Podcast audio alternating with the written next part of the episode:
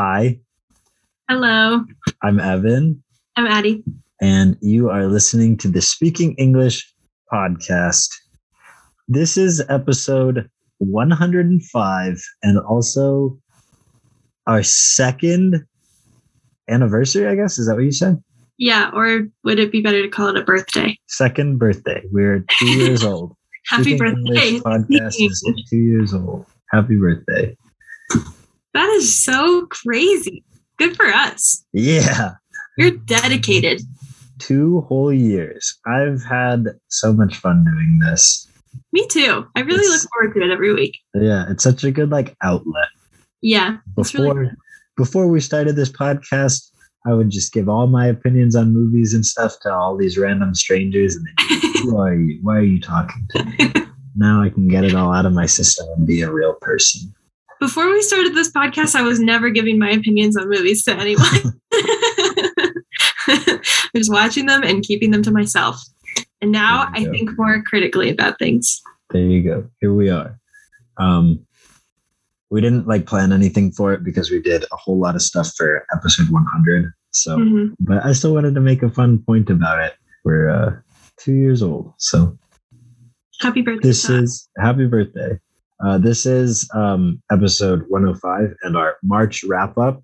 Uh, if you're new here, every month at the end of the month, we talk about what we read and watched in the month. And this is that for March 2022. Before we get into that, though, how has your week been? Um, it's been long and boring once again. I've just been doing school. I have really kind of a pitiful wrap up this month um, because grad school is just hard and it just takes up all my time.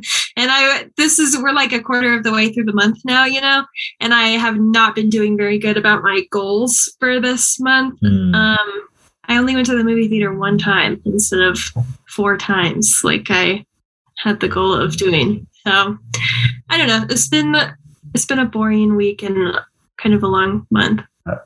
Oh yeah, I did go to a concert on Friday. that was fun. Um, my friend who lives here in Fort Collins, one of her really good friends is the lead singer of a band called the Crooked Rugs. And I this is my third time seeing them because every time they perform, pretty much my friend group and I just go support. And this was uh, they headlined the Aggie in Fort Collins, which is like a pretty big venue for them. So that was really really fun and cool. And I so okay, I did have a really good time on Friday when I to that. That was like the only fun thing I did this week, pretty much. That's fair, and maybe a little bit odd because my week went by pretty fast, but Mm. also not a lot happened. I don't Yeah. know. I'm losing track of time. I know. I just I'm really looking forward to this semester being over so I can slow down a little bit again. Yeah. I'm not looking forward for this semester being over because then I'm graduated and I don't know what I'm doing with my life. That is pretty crazy. Pretty exciting. I'm graduating in like a month. Oh my god. That's, That's- crazy, dude. Yeah, that's weird. I don't know. Uh, yeah, yeah. Can I come to your graduation? Sure. Yay. It'll be cool. It's the first in-person graduation since COVID, like commencement since COVID started. So I'm honestly a little bit jealous because I never got to have an in-person Oh. graduation from college, and I didn't really think I would mind that much, but I, I honestly kind of do. it makes me a little sad. oh, I'm sorry. That's okay. I'll be all right. You'll get My there. grandparents, though, I don't know if my grandparents will ever recover. Oh.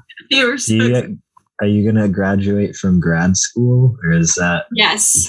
I is there like have, there's like a ceremony and stuff? there will be a cute little ceremony. It'll be super, super small. There you go. Yeah, It'll be it'll be more fun that way. I think so too. Trust. Yes. Um, yeah, I guess I don't have anything else interesting to say about this week. I'm working on my final film project for my analog class, and I'm really excited about it. That is very exciting. When Uh, will it be done, do you think? Well, it has to be done before I graduate. cool. So, like, that's that'll just be my month this month of working on that a lot because I have a lot of work to do for it. nice. Best of luck to you. Yeah, I really got to get in gear. This month is going to be really busy. I hope it'll be That'll fun. be good. yeah, I need a I need a busy month.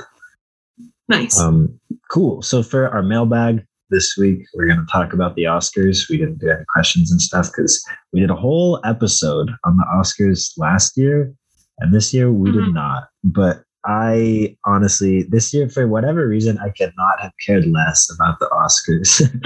That's funny. I uh well I did I looked back at it now to like check before we talked about it and of you know anything that won awards I've only seen 3 of the movies that Mm. like either won awards or like components or something um which were Dune, Drive My Car and um No Time to Die whose song won best original song.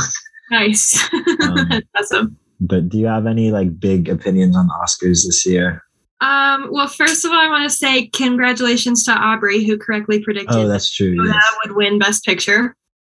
Um, and that might be. Oh, I saw all the animated shorts. Remember, I talked about that last uh-huh. wrap up, and I desperately wanted the corny one about modern love to not win, and it did win. Oh so no. that, this is like um my octopus teacher all over again. it feels like every year I like passionately hate some nominee and then it wins its category and that I don't know I'm like cursed or something. So that was my biggest disappointment of the night. Other than that, uh, I don't really I don't know. Good for all the winners. There you go. Yeah, I don't know. I think I'm really mad about the Oscars. I am gonna maybe boycott them in the future. Boycott watching them in the future. I will say that I watched um The Eyes of Tammy Faye this month Mhm. uh, which I'll talk about later, because Jessica Chastain won Best Actress for it, Okay. and she she was so good at it, Yeah. well deserved. But after I watched that movie, I was like, how did this not get nominated for Best Picture when Nightmare Alley did? Like, I just can't. I sometimes the nominations they just make absolutely no sense to me. Hmm. Yeah, I don't know. I, I agree. Although I don't know about that one specifically, but Good. just, it's just like it seems very out of touch with like the people that I know that watch movies and the Mm, people whose opinion on movies I respect, I guess.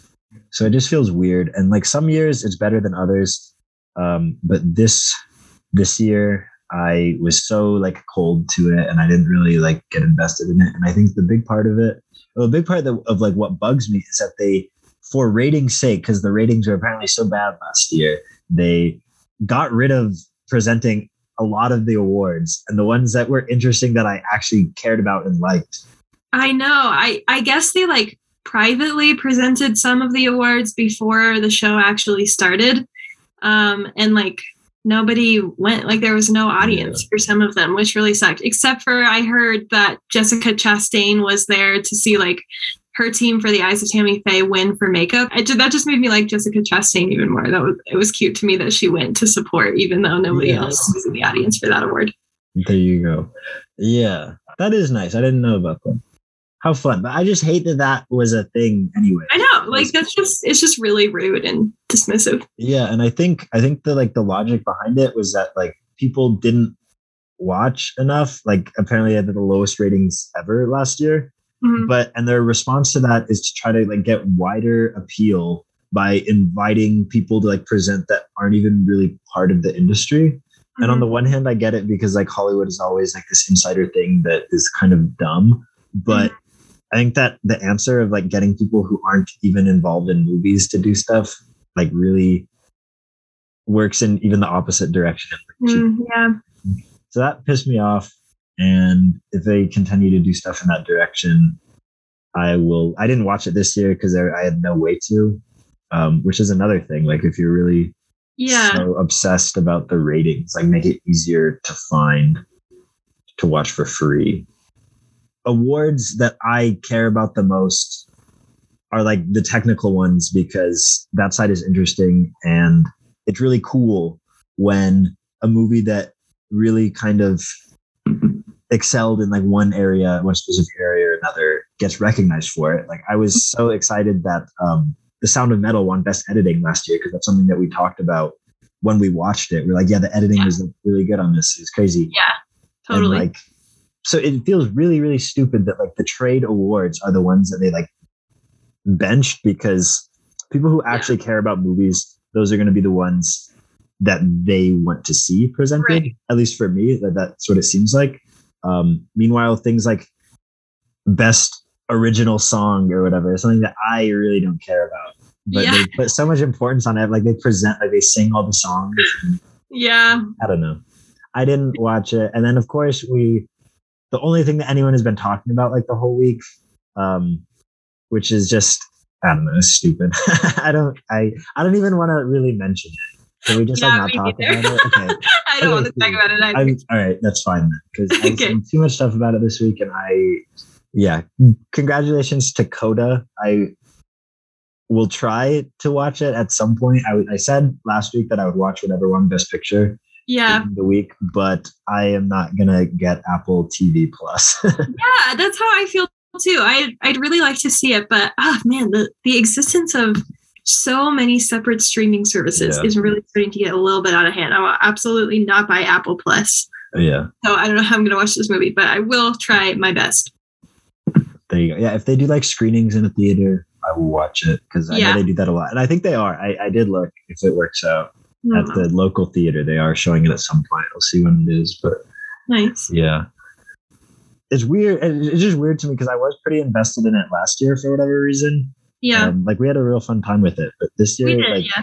even in the run up and the nominations and everything, I just really couldn't care less. I don't know why, Yeah.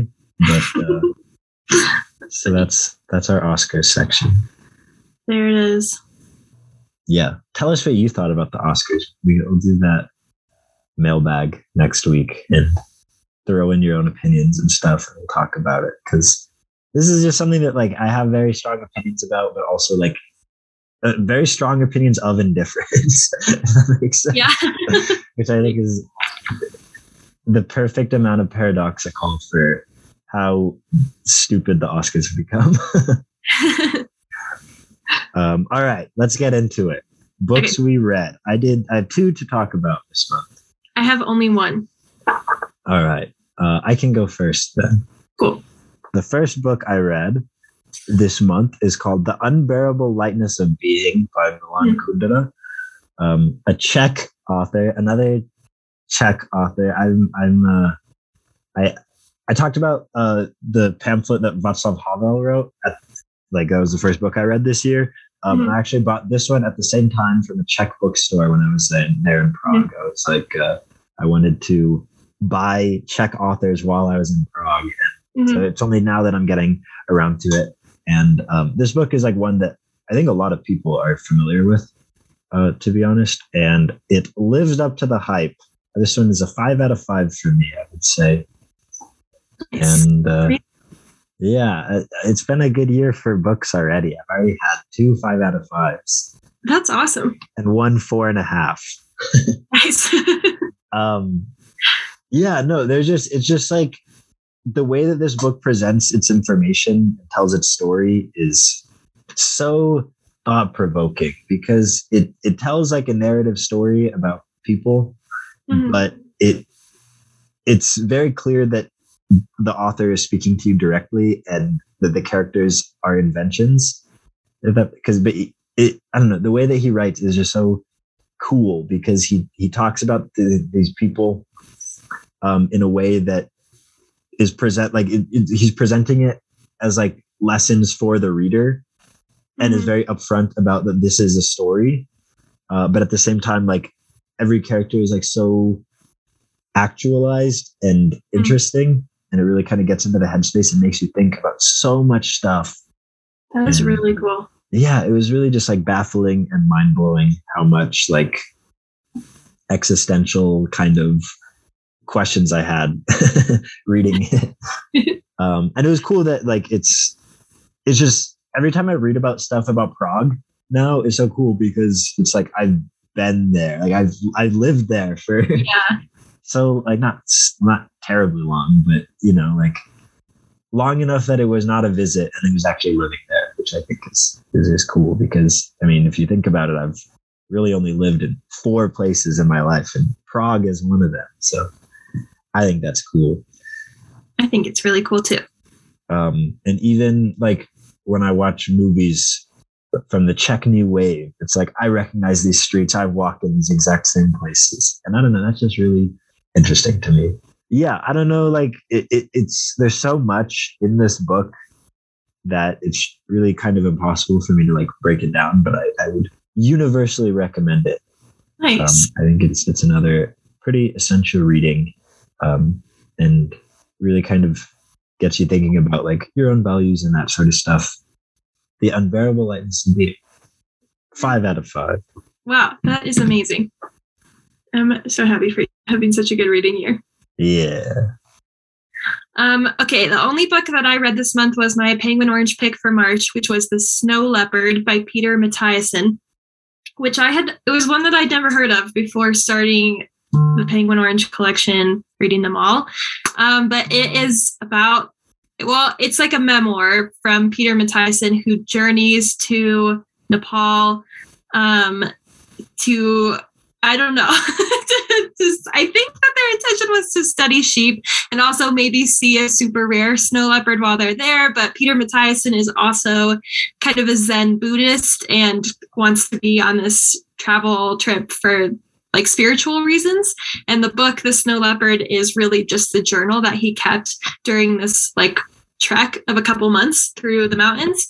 Um, and it was so good. I liked it so much more than I expected to. I went into it kind of being like, I don't think I have much interest in this like topic at all. And um, I was I was wrong. it really was like so so good and interesting. Peter Matthiessen is just a really really good writer. Like it it was crazy how much this book didn't really read that much. Like it was just journal entries because he's just a great writer, like kind of Mm. objectively. It's like his talent for writing is just insane.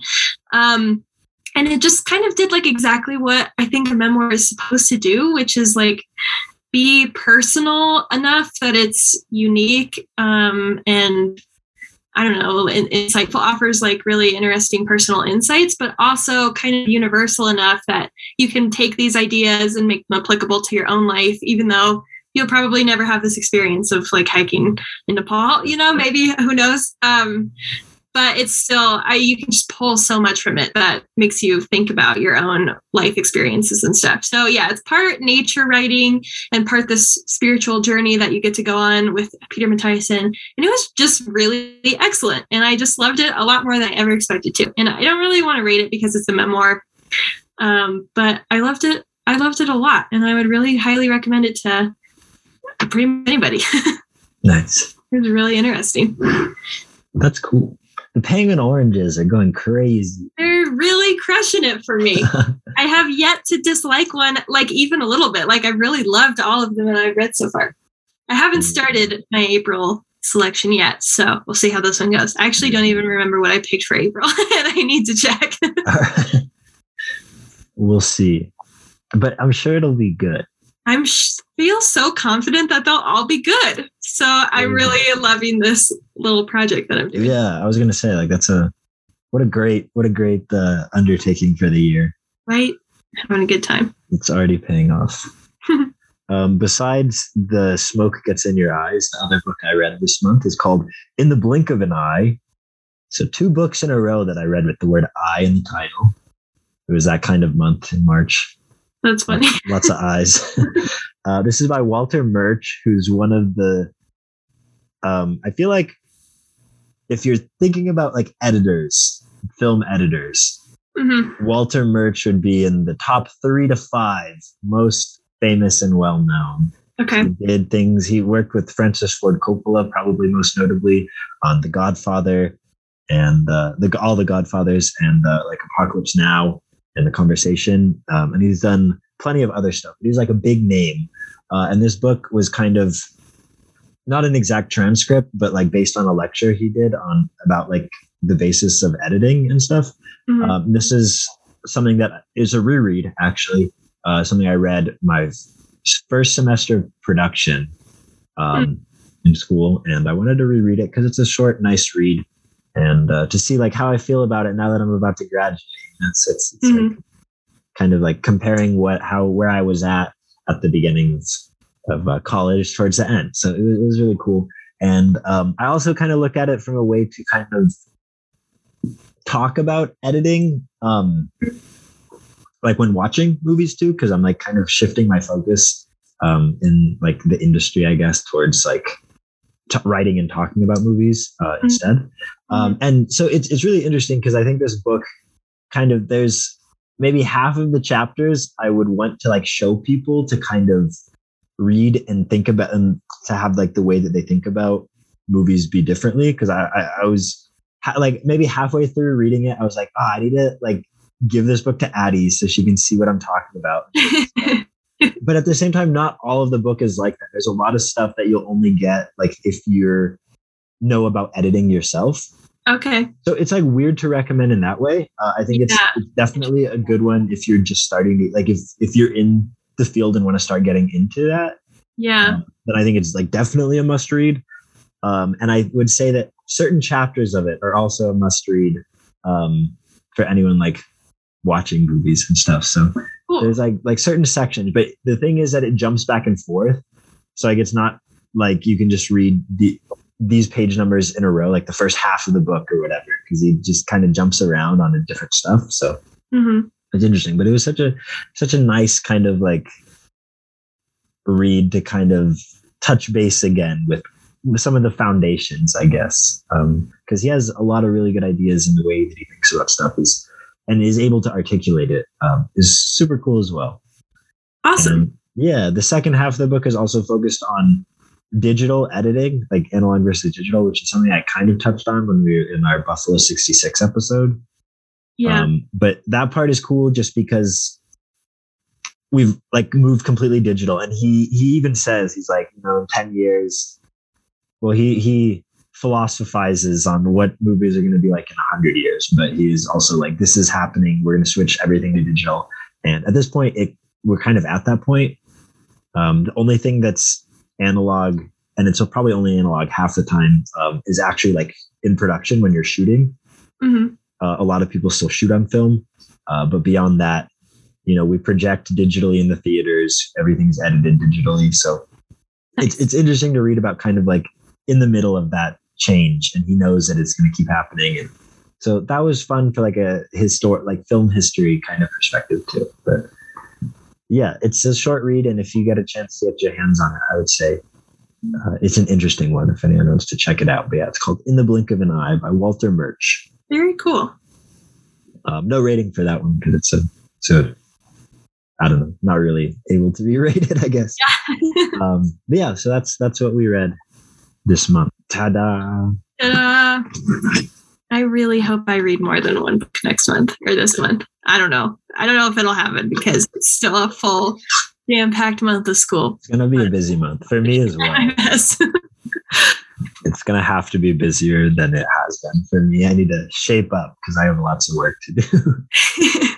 like in the semester up to this point, like I didn't like it was okay that I haven't been doing too much. Yeah. Because there hasn't been too much work, but I have yeah. two big papers to write and movies. so yeah, it'll be cool. I don't know. It'll be cool. But all right, let's get into the movies. Okay. I think I think that I have five movies to talk about, um, but they're not all all that interesting. Do you remember if I talked about watching Juno last month? You didn't. Uh-uh. Okay, excellent. Then I have five. I would have remembered that. I, I love Juno so much. Technically, um, I watched it last month, but I wasn't sure if I talked about it or if I decided to save it for this month. Oh, gotcha. Um, okay, I can start. I'm going to skip over some of the ones that I don't have anything interesting to say about. Okay.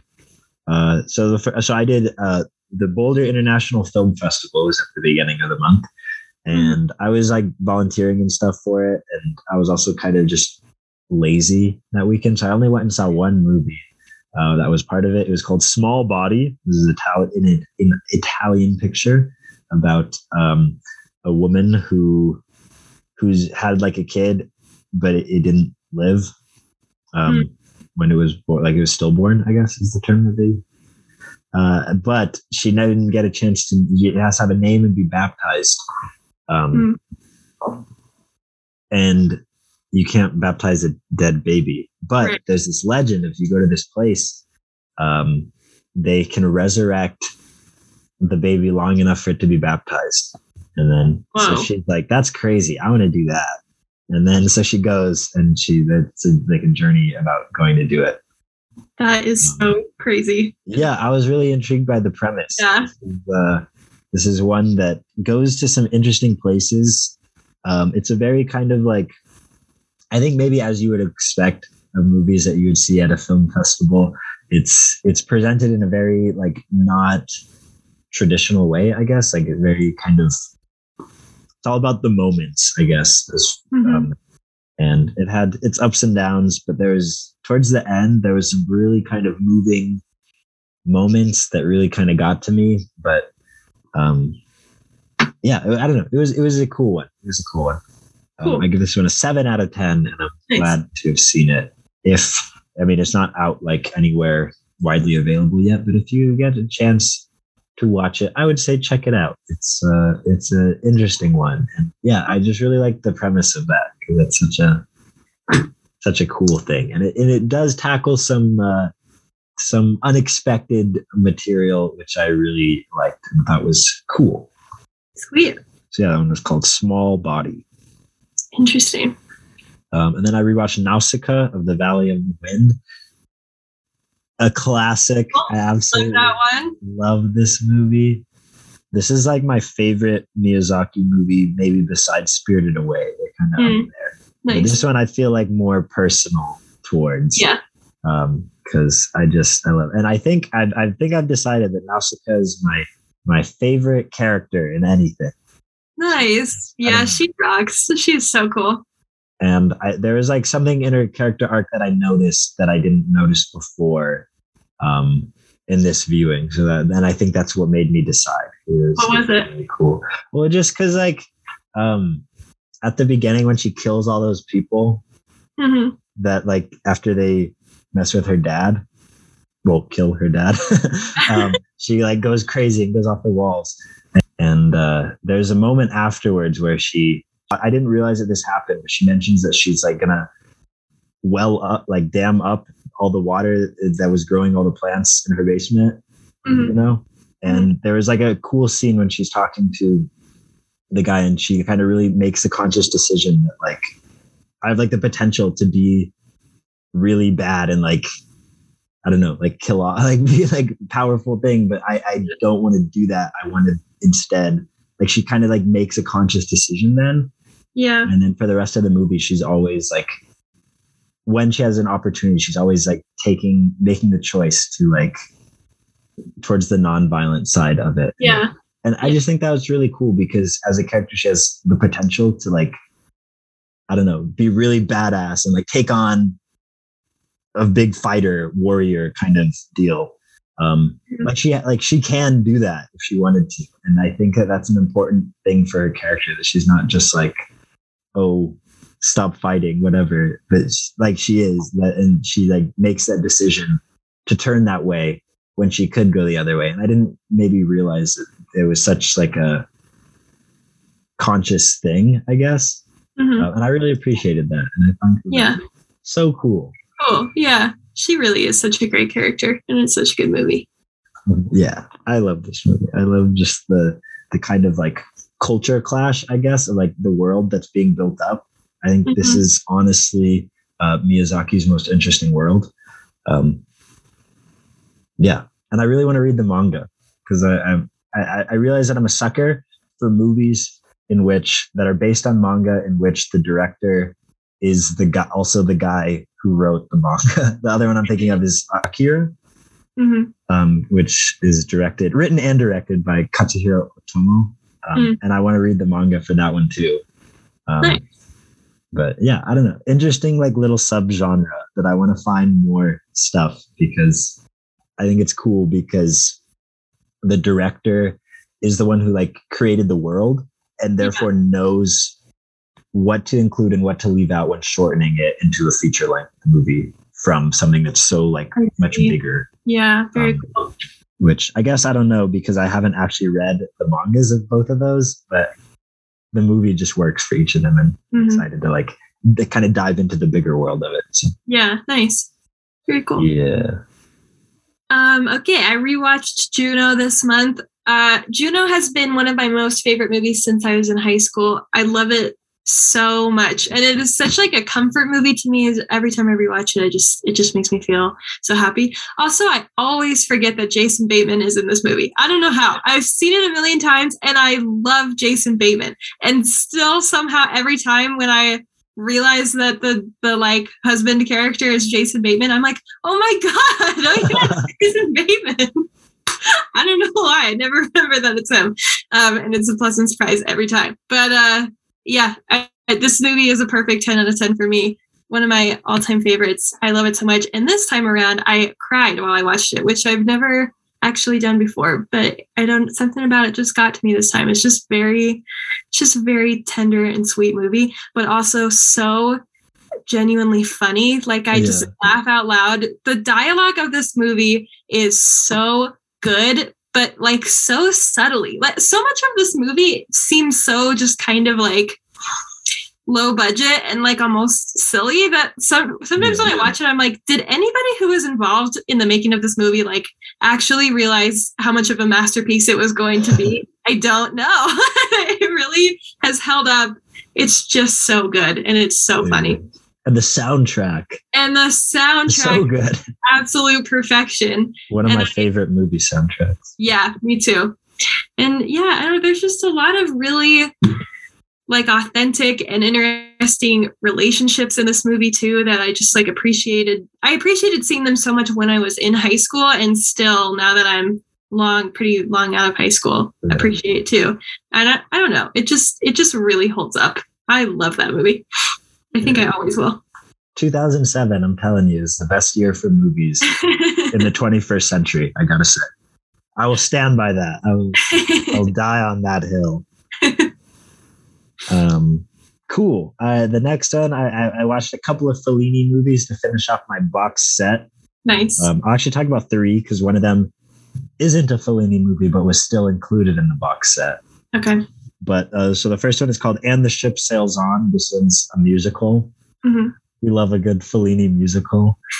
um, basically, an opera singer dies, like the the number one opera singer, and all the people of the opera community all go on a cruise ship because she wanted her ashes to be scattered on like this the bay of her hometown or whatever. Mm-hmm. So it's just a, a, a, ship full of opera singers and it is so silly. This is just so such a fun little thing. Mm-hmm. and yeah. Thanks. Ah it was awesome. Eight out of ten for that one. Beautiful. Uh, and then i watched intervista which is really wild. It's one of the last ones he did and it's kind of like a look back on his career and he's it's like a it's not a documentary but at the same time it's about shooting a movie that he's like he's like a character. So it, i mean it feels like a documentary but it's all like staged and scripted but i don't know classic late fellini type of stuff. Nice. Um but there's some really cool moments in this one and it, it really kind of works as a look back on his life as a creator mm-hmm. um, in a way that only he could do. Mm-hmm. Uh, so it's like a fun little movie that uh, is is very essential to like the whole picture of, of him as a director. So I'm glad cool. this one is in the box set. It gives us, I give this one a seven out of 10 mm-hmm.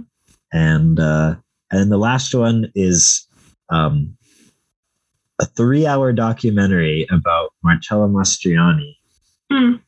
um, made around the time of his death which was after Fellini. I think Fellini died in like 93 and mm. Mastroianni died in 96, maybe okay. around then, anyways. um, but this is such an interesting like ending to the whole box set because it's from a different perspective and it's not necessary it's not about Fellini the whole time through but in in like so many of his movies you see Mastroianni as uh, like Fellini even called him his alter ego a lot of times. And at the peak of Fellini's career, Mastroianni played uh, like the Fellini stand-in characters, I guess. And so we've seen throughout the box set like all these like supplemental materials about like Fellini that you feel like you really get to know who he is. So at the end, it was really interesting to kind of show someone else. And Mastroianni has like a, such a different background because he was always from Rome. Well, he just seems like such an interesting and genuine guy.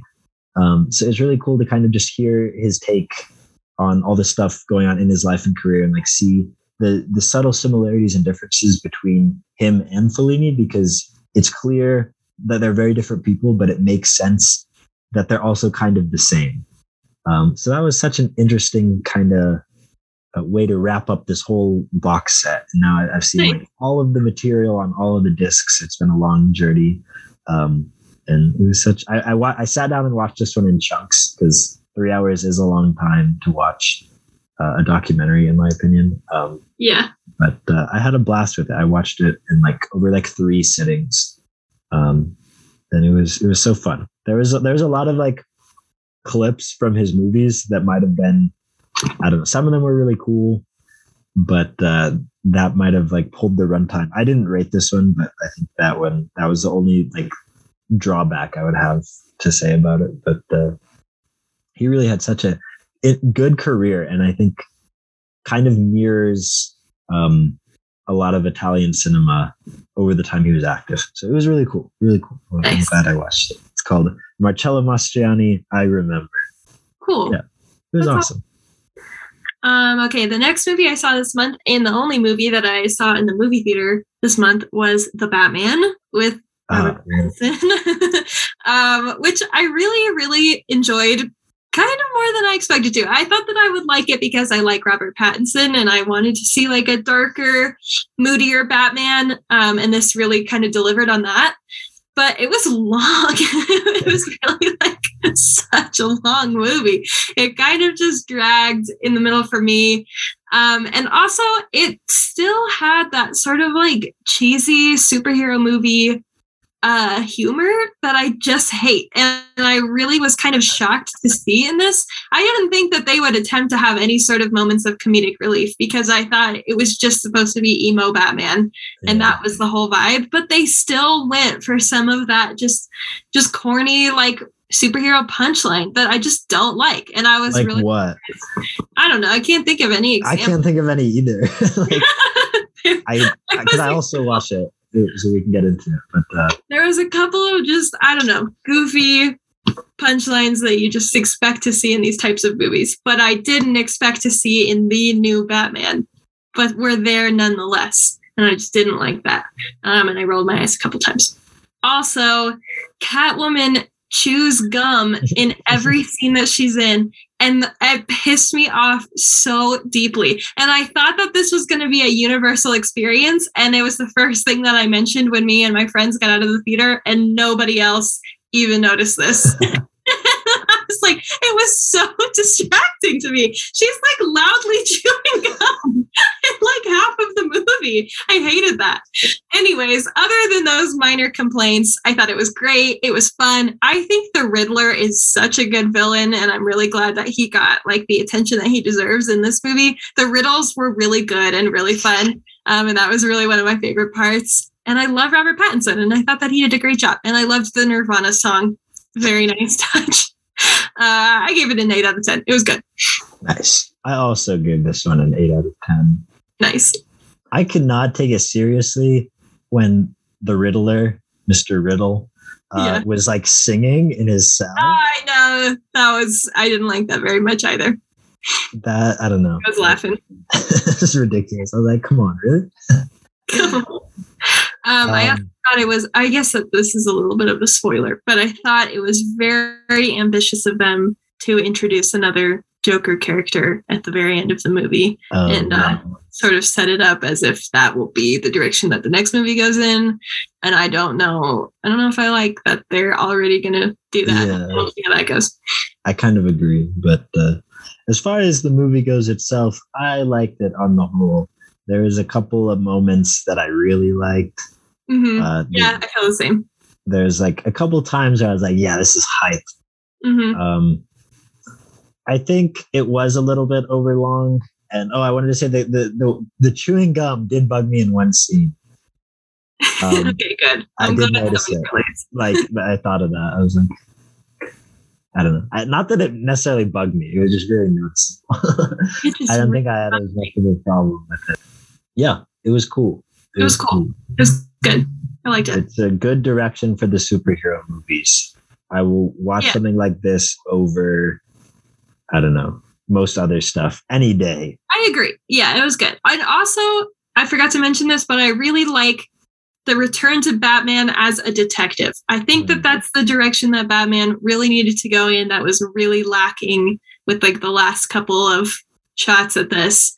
Um, but, but Batman is a detective, and that The is a world's really greatest. huge, huge part of his skills. Like because he's a superhero with no real superpowers, Yeah. you're supposed to play up the brains part of him and i'm glad that this movie finally showed how like smart and calculating he is Yeah, I agree, kind of, because I think he didn't really come off as that. He was kind of like handed the answers in a lot of ways in this one. Mm, And so some of the times I was like a little disappointed that they didn't, because it seemed like they were like gearing in that direction more. yeah which I did yeah like I like kind of really like the overall tone of this, feeling more like a police procedural in some ways. yeah Um, but it was- a couple of the times I was like, he can, he didn't seem as smart as he should have been. uh, i don't know i like he got I, outplayed by the Riddler the whole time. That's true but he was good at solving the riddles for the Mhm. most part and piecing together the clues and i liked that ultimately he did get led astray like he kind of got got by the riddler you know like i don't know he shouldn't be so smart that he's that the riddler's like not even a problem for him you know like Yeah. i liked that he got played a little bit but was still still clever and ultimately wins it was good with me Yeah. Uh, there was one other point, big point I had about this one that I really liked is that it was like a serious movie, but it it kind of was poking fun at that idea Mm. at the same time too. Like it wasn't, it didn't take itself too seriously, Mm. um, which I really liked because I think there were moments where it was clear that that that it was kind of poking fun at itself, uh, which I really liked, and I think that Yeah. that's the reason, like that it needed to do that um, because I think that's been a lot of the complaint about some of these Batman adaptations, like oh, it's so like dark or whatever. And I think this one really filled the perfect balance of like Mm. bringing that to the table, but not getting trapped within it. Like it was Yeah. able to be like a fun movie. Um, i agree it was so fun yeah, yeah. There's like a couple like minor things about the plot that I didn't really care about because at the end of the day, it was such a fun time at the theater. and uh, yeah, I think maybe trim 15 minutes off of this in just Yeah. various places, and I think it I would have liked it a lot better. yeah Um, but uh, I don't mind the length that much because I think good for them for going for it. yeah Yeah, eight out of ten. One of one of the Eight out of better. Is my favorite movie of 2022 of the two that I've seen. nice i feel like it might be the only 2022 movie i've seen so far Okay, gotcha. Mm. Um, all right. So the next one. So I finished. Part of my condition with the Fellini box set is that I wouldn't buy another Criterion box set until I finished that one. uh-huh But then I broke that promise because the flash sale happened, so that I had to watch all the rest of that before the next one arrived, which I Hmm. did. But now, so now begins my journey through the Wong Kar Wai, the world of Wong Kar Wai Criterion Nice. box set. Um, the first one in that is called As Tears Go By. I think it was his first feature, actually. And Hmm. This one is uh, really interesting because you can see some of his stylistic stuff that he would develop further later on. Um, and this one feels definitely not very polished, but there's a lot of really cool stuff in it, including Maggie Cheung, who would be his like longtime collaborator. She shows up in this one, and uh, it's it doesn't really it's not really sure if it's trying to be a romance movie or like a gang story and i think that's where it kind of it doesn't like find that balance super well but Mhm. the elements that make up each of the respective um, stories that it's going for work really well in this one. So overall, I really liked it. It was, it's a, a really fun watch. It like kept me engaged the whole time, which I think is a, is like really important for something like this. It tries to, so even though it didn't really quite like uh, find the right perfect balance, I still really liked it. Um, Nice. And I, I would recommend this one to anyone who likes other Wong Kar Wai movies that they've seen. Uh, seven out of ten. Very nice. He's just so good. I don't know. I'm such a fan. I'm so excited to watch all the other stuff in this box set too. Because I've seen it comes. There's seven movies in it, and I've uh, seen four of them. Only four of them. So this is well now five. So there's two more that I've yet to see. Yet to see, um, nice. um, and a couple of re-watches. The most the 2046 for some reason the version that's on Amazon Prime is like really bad. like like uh it's it's standard definition or worse. And I think for something as like visual as it is, I'm really excited to watch that on the Blu-ray. Um I don't know. That's that's like um, I hate that this is the person that I'm turning into, but it's who I am. that's funny. Um but anyways, the next one I watched was called Kiss Kiss Bang Bang. This is a Shane Black movie from 2005 with Robert Downey Jr. in it, and I think in a lot of ways it's a precursor to The Nice Guys. Mm-hmm. Um, I didn't like it quite as much as The Nice Guys, mm-hmm. but I really liked it. It was a fun, a fun blast. Nice, but I, it did bug me. It, it did a lot of like kind of fourth wall breaky stuff with uh, like um, because it has voiceover narration, but it's like, hi, I'm the narrator and also a character in the story. And I think that can be done well, but in this one, I just didn't really like it that much. I don't okay. know. It was weird. You've seen uh The Emperor's New Groove, right? I've seen The Emperor's New Groove. if it was like a lot like that, where like you know, in that one, that Kuzco like just stops the movie sometimes and talks to uh-huh. the audience. I really liked it in that one. I love and that. A lot of the same thing happened in this one, but for some reason, I just it didn't feel right in this one. And I think a lot of people who like this one more than I did, it's because they like that element of it. Oh, okay. And I thought it was cool and interesting. Yeah. It just for some reason it just didn't work for me. Okay. But I still like the movie a lot overall. And seven out of ten for that one as well. Nice. Um, all right. My next movie, I really didn't want to talk about at all because it's horrible. Uh, but I just didn't watch that many movies this month, so I'm going to include it. But the movie came out last year and it's called American Underdog. And I you could call this a, a faith-based football movie, I think. Oh, I've heard of it. So basically, they did a, some promotion and everyone got free tickets at Cold Stone. Like there was like a code that you could use. I never went and saw it, but I thought that's really funny. Isn't it a isn't it like a biopic about Kurt Warner? It's about Kurt Warner, yeah. Yeah. Football player extraordinaire. And it really just tells the story of know, he was like an older college student and very religious and I don't know, poor and uh, he had this i don't know his wife and him were like just really struggling just on hard times economically um, and then he became a quarterback for him. And it was a horrible horrible movie.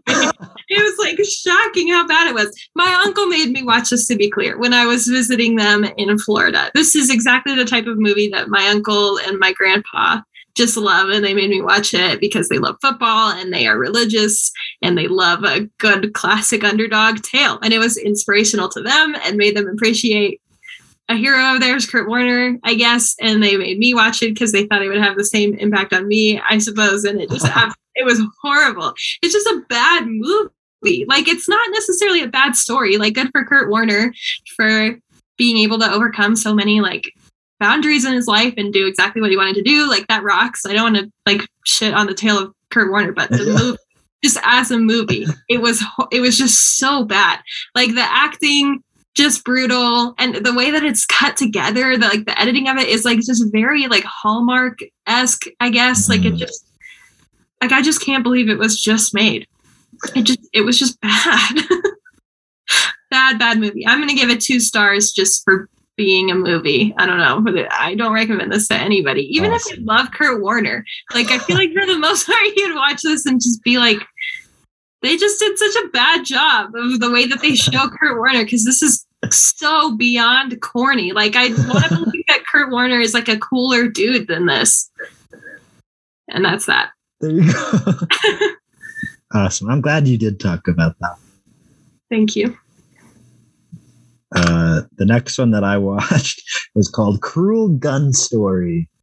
This is the type of movie for me. I saw the I saw it on the I saw, I saw it on the uh, the Criterion channel, and I was like, I'm gonna love this. it's a Japanese movie from the '60s about the yakuza, and uh, and uh, it features his name is Joe Shishido, who is also in um, Branded to Kill, which I lost, which I watched last month.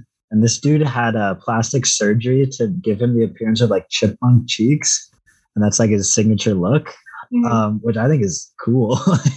I don't know. It's, so every time I see him, I don't know. It's a, he's he's uh, I just had so much fun with this one. It's such a such a hard boiled Japanese noir flick, and I just love it. Um, the way that ended was really stupid, but uh, I just loved the style and the vibe of it. And I, if if you like that sort of stuff, um, check it out. This is one that I, I guess like not many people have seen, and it's not as uh, like uh, groundbreaking or inventive as something like Branded to Kill or, or mm. uh, other stuff by uh, Suzuki are. Because I talked about Tokyo Drifter, which is my personal favorite, but nice. um, I don't know. I just had a blast with it. I just really liked it. the way that it was shot, like the hard noir black and white lighting, and just I don't know. I just like these types of stories, and uh, I give it a seven out of ten. Um, and then, so the same day that I watched The Batman, I did actually a double feature of really long movies. This is part of my spring break. I watched one movie left, had lunch, came back, watched the another movie, The Batman. Nice. Um, and then by the time I got out, I had watched two three hour movies, and it was only nine o'clock. I still wow. had the night ahead of me, um, which I would recommend if that's your thing. I had I, it was such a fun day. Um, but the first movie I watched, the first part of this double feature was Drive My Car. Woo! Ryusuke Hamaguchi. And this one did win at the Oscars. It won Best International Feature uh, over The Worst Person in the World, which is also nominated, um, which was like expected because this one was also nominated for Best Picture. Mm-hmm. But I think people's like reactions that I know of um, to both of those are pretty similar. And I think the general consensus might be that uh, The Worst Person in the World was better. I personally like Drive My Car better, and I think it was a better movie but this is another one that was is just made for me, like my kind of movie. Um, because it's one of those that you really kind of just if you get on the vibe of, you just disappear into. And I love that. I want to compare it to another movie that I think is very similar, Burning, which we watched for this podcast, mm-hmm. um, which is also a nearly well, I think that one is just under three hours. Mm-hmm. And I'm looking at the runtime on this one, and this one was also just under three hours because it was 179 minutes. um, so I guess this is also technically under three hours. Um, they're both adaptations of Haruki, Haruki Murakami's short stories mm-hmm. that capture the vibe, the, the Murakami vibe, while fleshing out the scenario and characters more than is presented in the stories and I think and I think they're really similar in that way. Mm. Um, and they both pull it off super well at like making like giving more meat to the bones of these characters and like more stuff going on outside of like the main scenario of the short story while mm. still keeping that like weird not quite sure what's going on essence that's at the middle of it um, so this one follows a theater director who's putting on an adaptation of uh, the Chekhov play Uncle Vanya. And so the first like hour, like 40 minutes of this movie are um, giving detail that wasn't in the short story about what came before mm. the like what like the the contents of the story. So like the credits roll uh, 40 minutes into this movie, a classic. I love movies that do that too. Um, anytime that it doesn't start off with the credits is oh you know you're in for a good time. Another recent example that we watched was um, long day's journey into night. Yeah. Yeah. So good. Um so this one like kind of it, it's uh, his wife dies and the first 40 minutes are about their relationship before she dies. Oh okay. Um and then it, it's about he's putting on this play and he moves. It's a two month residency in Hiroshima, and part of their conditions are that he has to have someone else like be his driver because they've had problems in the past. But his whole thing is that he drives his own car and he recite like rehearses his lines while he's doing it. So hmm. he's so he gets assigned this driver and he doesn't he warms up to the idea later, but he doesn't want to do that at first and there's friction. But then so it's about this simultaneous relationship that he just like talking to the driver and they both like kind of tell each other about their own life stories and stuff while at the same time trying to put on this play and going through his own journey um, with one specific character that he casts who has his own problems and there's history there uh, which none of the part of the play is in the short story. And i think that that's the ben- the biggest benefit of the movie is that they they flesh all that stuff out because I think it, it works in really good tandem to the whole stuff that he's talking because he talks he tells the driver um, about his wife and kind of how their relationship was specific and interesting. Mm-hmm. Meanwhile, at the same time, that's his like regrets and thoughts about that stuff is playing out in the way that he's putting on this play and that sort of stuff. So it's really quite a cool intersection. And uh, it's really like, it's a very slow movie full of lots of conversations. But since they're Murakami type conversations, it's still really interesting, but probably not for everyone. This is just okay. such my thing, and I absolutely loved it. It's now my favorite movie from 2021. Wow, awesome! Um, because everything pays off later in the story, and it's such like an intricately woven script, while yeah. still like being so cinematic and cool. Okay. Because um, this is something I've talked about a lot, where like dialogue heavy movies can be really good or really bad in my like for me. Yeah. Like if it's just feels like a play, then I'll hate it. but this one not only didn't feel like a play, there were sections that were just people putting on a play that felt cinematic. So it's like the opposite. um, so I absolutely love this one. Nine out of ten everything that's introduced at some point has a payoff towards the end of the story. You just have to be patient with it and yeah. it all comes together. So that's why I say it's not for everyone, but it is for me. And I'm so absolutely adore this one. Good. Um, I'm so glad. Yeah, nine out of 10 and my favorite movie of 2021. Beautiful. Surprised that you have like no 10 out of 10s from 2021. Yeah, I was actually like thought about that. Um, and I looked past through some of the years, and about half of the years um, in the 2010s through like now uh, yeah. have 10 out of 10s, and about half don't. Oh, interesting. Um, and only one of them has two 10 out of 10s, which is 2011, which were Drive and The Raid, are both 10 out of 10s for me in 2011. Okay, nice. Um, Good to know. Every other year has one or zero. Whoa. Crazy. I had the same thoughts like earlier today. So I, yeah. I actually just like looked through all I wasn't planning on nice. Yeah, I'm glad that you had this like information ready to yeah, go. yeah. I do this stuff all the time where I just like go and that's why I love that I keep record like I'm I like keeping records and stuff so I can yeah, look back right. and see like, oh huh, interesting. Nice. So yeah. All right. Well, I'm thrilled to tell you that I watched Blade Runner this month for the first time ever. Incredible. Blade Runner. um, not Blade Runner 2049, but the original Blade Runner. But now I'm very excited to see Blade Runner 2049. Anyways, um, it was awesome. I, I thought it was so good. As the person who I don't know, doesn't care for action movies usually all that much or like sci-fi really. Uh-huh. um, I like I don't even know if I'd call Blade Runner an action movie. Yeah, it was more uh, a little bit, bit more like slow burn than I expected it to be, and like mm. a little bit more uh, political than I knew about too, which I really enjoyed. Um, it was great. I don't know.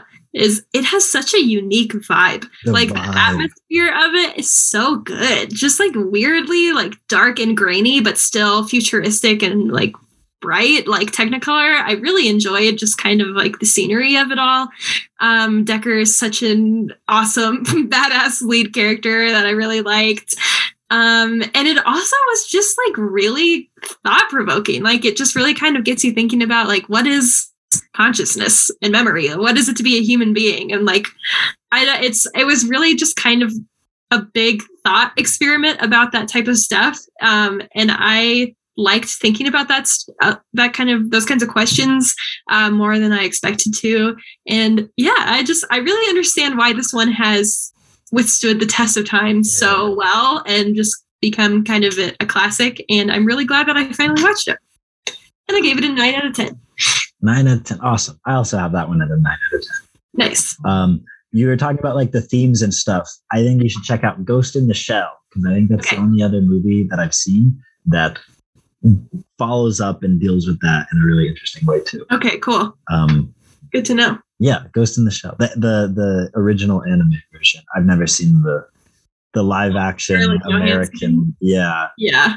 I never, I haven't seen it, so I can't say anything about it. But uh, all I know about that one is like the jokes that people make about Scarlett Johansson playing an Asian woman in that movie, which is funny to me. Yeah. But uh, yeah, I should watch the original. I bet I would. Yeah, it's really good, and it's like short. It, it's it's there's no all the fat on that one is trimmed off. Like it's I don't know, just the facts, I guess. Cool, good to know. Uh, I love that one.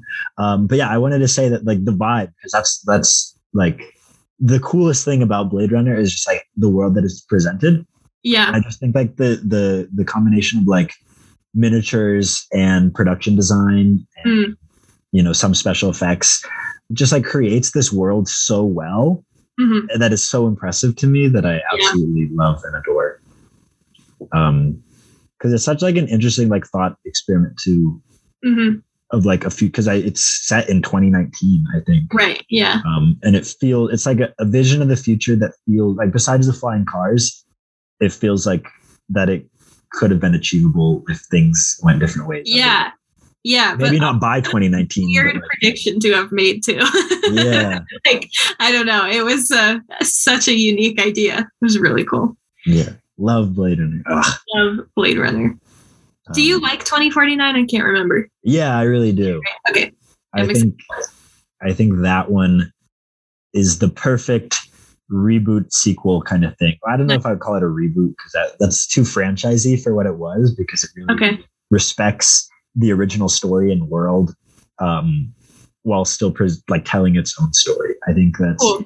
it's one of the most impressive movies. Like it, it's the most impressive of this kind of wave of like revisiting old franchises from the. Okay. I shouldn't say franchises because Blade Runner is its own thing, but right. I don't. Know. It's more impressive to me than even Dune was, and I really like Dune too. So nice. Cool. Because uh, I was like Denis Villeneuve's last movie awesome. Yeah, you should check it out. Thanks. Uh, so yeah, I, I, mentioned that I watched Nausicaa earlier this month. I also I, I, just went through. I've been kind of like rewatching some of my favorites that I have on Blu-ray. Mm-hmm. I rewatched Nashville. Nice. And I, oh my goodness, this movie gets me every time. The end of this movie just has me like weeping more than anything else does. I love this movie so much. I'm so it's, glad. To me, it's Magnolia, but better.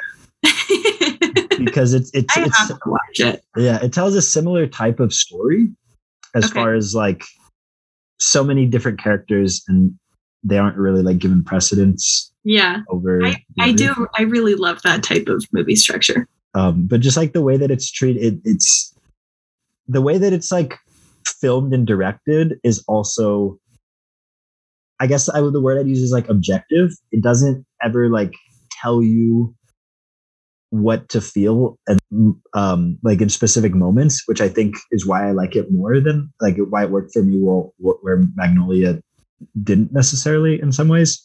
Yeah, is that it never feels like because I think even though Magnolia deals with many different characters and does a lot of things, yeah, each like moment that the characters has is specifically that character's moment, I guess, or like those two characters if it's like between them, if that makes sense. Yeah, totally. But the way that Nashville shot is so much more objective. Like there's so much happening and there's like interactions in each scene between these different characters that like you get different stuff out of it in each viewing because there's always stuff going on.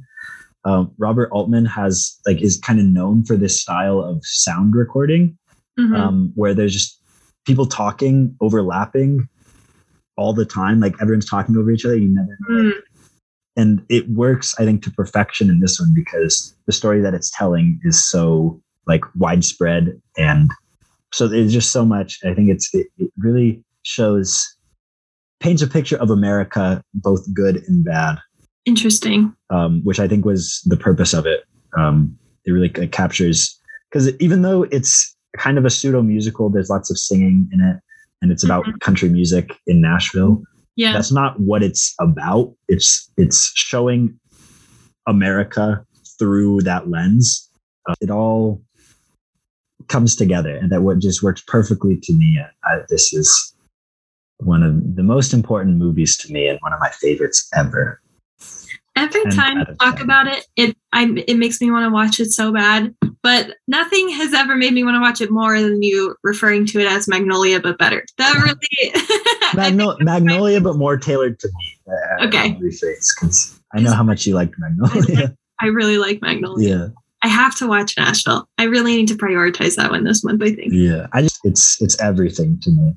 It's in that rare like top tier ten out of tens for me that just are so like overwhelming that like do that are about like everything and nothing at the same time. Yeah. That's like it's because I give I don't not like super freely do I give out ten out of tens, but there's this belongs like in its own separate tier of like Sure. Totally. movies that I watched that I was just completely floored and blown Right. away by. And I continue to be. This is the third time I've seen it. Yeah. And uh, every time it just really, really gets to me. I really hope that I get to have an experience that's like maybe that profound with it too. Yeah. and like people that I've watched it with haven't had that same experience. Yeah. So I just, I, I don't know. But uh, Cool. um, yeah, Nashville. Nashville. Um, and then I watched a silent picture from 1920 called The Golem How He Came into the World. This is about a Czech legend, or I guess kind of um, a, uh, a, a Jewish Prague legend, because uh, I don't know. We, le- we, we learned a lot about it um, when we were there because it's kind of the story about in, in Prague, there was the Jewish quarter, like the Jewish ghetto, um, Mhm. that was implemented in, in the 1600s. Uh, and eventually, uh, King Joseph did away with all of that. But before then, I guess under Rudolph, King Rudolph in this one, um, basically the the there's a legend about the rabbi, Rabbi Loew, um, breathed made a clay creature and breathed life into it, and it protected the Jewish quarter um, against those that wished it harm. And this movie didn't. Uh, it's, this is not the same legend that I was told. um, this one takes a couple key departures, but that's okay. it's uh, I, I, well, actually, I don't know if it is okay. This one's a little a little less kind to the Jews um, in some ways. That really had me scratching my head, Hmm. but it was really cool the way it uh, it went about things and. Uh, because I'm doing my stuff like the hundred years ago thing, and this is one that I was looking at from the 1920, like 1920, that really catch my eye because I didn't start this project until 21. Mhm. Um, so I wanted to go back and watch it uh, for a little while now, and uh, I'm glad I saw it. There's some really cool moments in this one, and uh, it's very, it's about kind of astrology too. Oh, cool. um, the the Rabbi Loew is presented as more of like a a, a mystic kind of guy in this. One. I like uh, that. and it it, and the, it lends itself to some really cool cinematic moments of like uh of uh wizardry for lack of a better word um yeah it was really interesting there was like a couple little things that rubbed me the wrong way but i think overall this was really cool and and a, a, a silent movie that is watchable i guess I find them all watchable, but uh, um, it, it, it held my attention the whole time. It was really good. I give this an eight out of ten. Very cool. Um, all right. The last movie that I watched this month was The Eyes of Tammy Faye, uh, which I watched because Jessica Chastain won Best Actress for it. So I wanted to see it. And I had no idea that uh, Andrew Garfield is the other star of this movie. That was like a pleasant surprise when he showed up and then was there for the entire movie because he also stars in it. Um, but anyway, The Eyes of Tammy Faye is a true story about Tammy Faye and her husband, whose name I cannot remember now. Their last name is Bakker. I can't remember his first name, and he's played by Andrew Garfield. Um, but they were these like TV evangelical personalities in the 80s, like wildly popular. They essentially made this like 24 hour streaming TV channel um, for Christians. And they they're just big big personalities both of them like very deeply invested in the christian church but also pretty progressive and so a little controversial um, and they're kind of like their tv shows on their channel sort of sort of became like half christian and also almost like an advice column but that was mm-hmm. like live and tammy faye's whole thing was that she just wanted to help people with their real problems. And she was kind of shameless and unapologetic and just wanted to really openly talk about um, things that I guess Christians sort of like to pretend aren't real sometimes. Mm. Um, and so she was like wildly popular because of that, but then also ultimately was taken down by more serious traditional Christians. And so this movie kind of follows her and her husband's rise and fall. And it was so interesting to me. I was just like wildly entertained the whole time. Tammy Faye seems like one of the most interesting people who has ever lived. And Jessica Chastain played her so well. It was just crazy. Like it was just so cool to watch. And I haven't seen some of the other movies that where people were nominated for best actress but i think she was very deserving anyway in this movie because she was just she was just so good and it was crazy. And also this movie follows uh, quite a long span of time and it was really cool to see Jessica Chastain and Andrew Garfield have to play these younger and older versions of these characters. And it was cool to watch them sort of like mature over the course of this movie and the way that they like acted and stuff. I, I don't know. It was just really cool. It did not get great reviews, I learned, or at least not on Letterboxd. Like when I went to log it on Letterboxd, it has like a three star average, and most people were kind of shitting on it a little bit. But I loved it. And I was really shocked to see that. I thought it was a great movie and just such an interesting story, which is just exactly like what movies that follow real events should be. Like you should pick the most entertaining yeah. things that actually happened, um, and then portray them with this like kind of like nuance um, and care, which this movie really did. And I loved it. I don't know. I would highly recommend. I gave it an eight out of ten. I don't understand why so many people disliked it. I was a big fan. Nice. Um, okay, I have two more to talk about. One of them I actually watched this month, but I'm so I'm cheating a little bit, but that's okay. okay. Um, the first one is The Second Mother. This is I, I decided to watch this because I've been I've been keeping up with the Letterboxd top 250 narrative features list.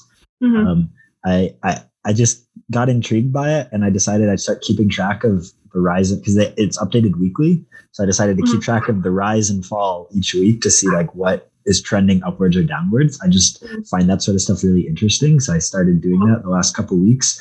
Um, and this is one that it went up five places this week. And wow. I hadn't really heard about it. So I decided to check it out. It was on the Criterion channel. Thanks. Uh, this is a Brazilian movie from 2015.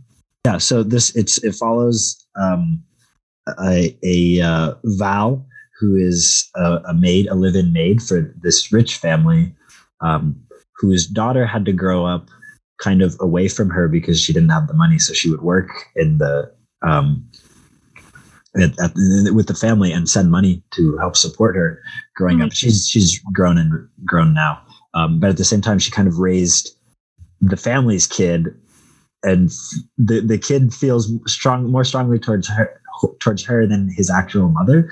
Um, but now the daughter is like graduating and trying to get into college, and she moves to the same city that the the mom is living in, mm. and so the she has nowhere. She lives in the house in the house with the family, so she comes to stay there, and it really kind of it's about like the class difference, you know, and and the daughter doesn't know that like doesn't have like the the instincts, the survival instincts to like um, lower herself around this kind of this kind of uh, like richer and well off family, and it causes friction. And mm. I don't know, it's just, it's really cool. And it's dealt with um, lots of nuance in these situations. And yeah, I don't know. I had a really good time watching it. Like it was such an interesting watch. And the ending was so like satisfying, which is always good for these kinds of movies. Yeah. Um, there was a couple things that like rubbed me the wrong way a little bit that I was mm-hmm. like, "Ooh, I'm not sure." Um, but I think overall this is a really good one, and I think more people should watch it. Nice. That's Um, awesome. So I'm glad. Like, I'm gonna keep this up because I'm really. It's cool. Like what movies like it'll draw my attention to in the future. So I hope to Yeah. kind of continue on doing Very that cool. with the 250 list. I give this an eight out of ten. Nice. Um, and then the last, oh, I, that was the last movie I watched in March, but I wanted to talk about uh, the first one in April because I said in the last wrap up that I'd watch it in the next month. Mm. Um, and it's the Phantom Thread, Woo! Anderson. Oh man, what did you think? I thought it was awesome. I Yay! I think it, it, it's interesting that they both star Daniel Day Lewis uh, because I think this falls in the same category of P.T. Anderson movies, at least that I've seen, as There Will Be Blood, in those that feel more polished. I guess it feels it, like a, I guess more delicately constructed would be Yeah. the words I would use. Where um, I think most of P.T.'s style. Um, otherwise is kind of like feels messier, like controlled Yeah. messiness. Um, Yeah, definitely. I think- Magnolia. yeah, and like even like licorice pizza Vice, I would really say that too. Yeah, and, Vice and Punch Drunk Love, yeah. um, which I think has its own benefits that you know I may or may not be on board depend with depending on the the movie, but uh, I think this definitely belongs in a different category. These two stand out of the ones that I've seen. Uh, these two kind of stand out more. Um, and to kind of, it's like flexing his muscles, I guess, of like I can make this really like delicately constructed, well shot because I think he shoots all his own stuff too, which is crazy to me. Right. He does it. He does it all. It's crazy. Uh, but yeah, this is such like an interesting story and dynamic, um, and it's it's so like carefully constructed, which I, I really like. Almost something that for me kind of doesn't take away from my enjoyment of it, but kind of takes away from like my personal connection to it. It feels like it's and I think that's like the big difference um, for me between like this these two styles of movies is that this one's almost something that I that I don't feel like personally attached to as much uh, because it seems like it's in a in a glass house above, Mhm. uh, which I think is really cool, and I'm I'm I'm really glad that there's stuff like that because it's something that I can just watch without having to like not just because it's not like I'm not thinking about it when I'm watching it. Like it, it, did make me like think about like these gen- relationship dynamics and stuff. Yeah. But it was like more of a detached viewing, which I honestly really liked. Mhm. I, I really liked this movie and uh, I, I was engrossed by it fully. Me too. Um, I completely agree. yeah, because it's it's I think and I, I know I'm talking way too much about Murakami today, but I think they P.T. Anderson and, and him uh, share a similar trait in their construction of characters Mm. and like what they focus on about them and the way that that uh, you know like really quirky and like weird people that you would stray from maybe in real life uh, play really authentic and interesting um, Mhm. because I think like the first scene where they meet each other in this movie is like if I mean like putting myself in the shoes of uh Alma like who is this dude like what Right? but uh but it, it just it works in the movie and I think that it presents this really interesting relationship is very authentic and Mhm. I really loved it I agree so much. And I'm so glad that you loved it too. I think that this movie is Yeah. so good. And now I really want you to watch Boogie Nights, um, which is a, a 10 out of 10 for me. It's like Uh-huh. for my favorite PTA with Magnolia.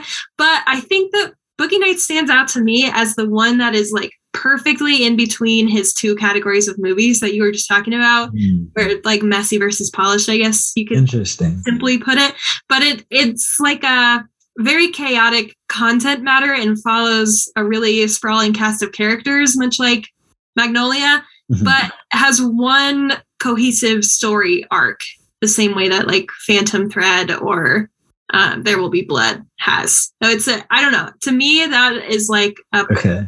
dead center of his range of movies yeah I got you i love it a lot and i want you to see it yeah, I will check it out. Um, Okay. And that's just interesting because that mirrors what we said about Spirited Away, Hmm. falling in the middle. At least that's what I yeah totally Making that point specifically because it was um, uh, like Miyazaki's kind of two styles Yeah. merged together. So I agree. It's weird to make to draw any sort of comparison between Boogie Nights and Spirited Away. One's a very wholesome children's movie, and one is about making porn in the 70s. Yeah. But in terms of comparing the directors, it does make sense. Ta-da. Yeah. Some thread. Nine out of ten. Nice. I think I But a nine out of ten as well. I will say it didn't make my favorites list where um I guess I don't have any P.T. Anderson movies in my favorites list Yeah. yet, yet. But uh, I think maybe certain other movies that aren't as good of movies, in my opinion, I had more connection to. Interesting. If that makes Yeah, sense. I no, I actually feel the same way. Like I I've heard a couple people say that Phantom Thread is their favorite PTA movie, and I that makes a lot of sense in my brain because it just feels like maybe it's his best um in terms of I don't know, direction. I don't know what I would Yeah, but it is not the one that I personally like resonate yeah, most or would call my favorite. I see. Uh, yeah, and I would say that even though originally I gave Inherent Vice a six out of ten, and I gave Phantom Thread a nine out of ten, I would more quickly rewatch Inherent Vice because I know less of what to make of it. Interesting. I loved Inherent Vice. I love all of this movies. I Yeah. don't really know why. I don't know. I did really well. Like Inherent Vice is one that I liked more thinking about it later, yeah, um, and we'll see how like this ages in my mind for me. Yeah. But uh, totally. yeah, you just can't deny the quality that's there. Phantom Thread, I think. So Completely agree. nine out of ten for me. And me as well. And that's what we watched this month. Um, quite a long episode, but that's okay. Yeah. I had fun. I had fun too. I always do. Um, so what are we gonna do for next week? Do you want to watch Angel's Egg? I do want to watch Angel's Egg for next. That is by the same director as Ghost in the Shell. yes, I remember us discussing this. Yeah, Cool. Yeah. I'm down to watch Angel's It's a short watch. It's only like 75 minutes, I think. Perfect. It'll Alright. be um, a good, nice movie episode for us I agree. for next week. Yes, for next week. Awesome. All right. That means all that is left to do is to recommend an album, which is our end of episode tradition. Indeed, it is. Um, I had a different album picked out, but now I kind of just want to recommend the Juno soundtrack because we were just talking about how good it is, and I I just completely agree. And you, even if you've never seen Juno, which first of all you should, um, I you could just really still get so much out of just listening to the soundtrack, like having never seen the movie because That's it's true, yeah. just that good, and it's very cohesive. Like it is just a really solid selection of songs that just sound like they are meant to be on an album together which is very interesting because they were just none I, to my knowledge none of them were like written for the movie. They were just picked because Mm. the vibe and the vibe is very good. And i would and it's like a, just a really cute quirky kind of folky album for the most part and an absolutely perfect soundtrack. You should listen to it. Incredible recommendation. I'm going to recommend an album that I'm pretty sure no one listening to this has ever heard of. It is by a Slovak band called Unstrung Harp, cool an album called Sketches of Future Sweaters. I don't know how I found these guys, but they are so good. I was listening to this album because I like cycle through albums to listen to to put stuff on the daily. yeah And, uh, I don't really remember how I found these guys, but uh, I was just listening to this album. I was like, this is all these songs are so good. And then I just look every time, it's just so cool to me every time I look at the band and see that they have like no listeners, but Mhm. they're still like objectively really good. I love this album. This is that's awesome so good. It's called Sketches of Future Sweaters. It's on Spotify. Um, yeah, check it out. It's called Unstrung Harp. very cool um, i will check it out It's a good one.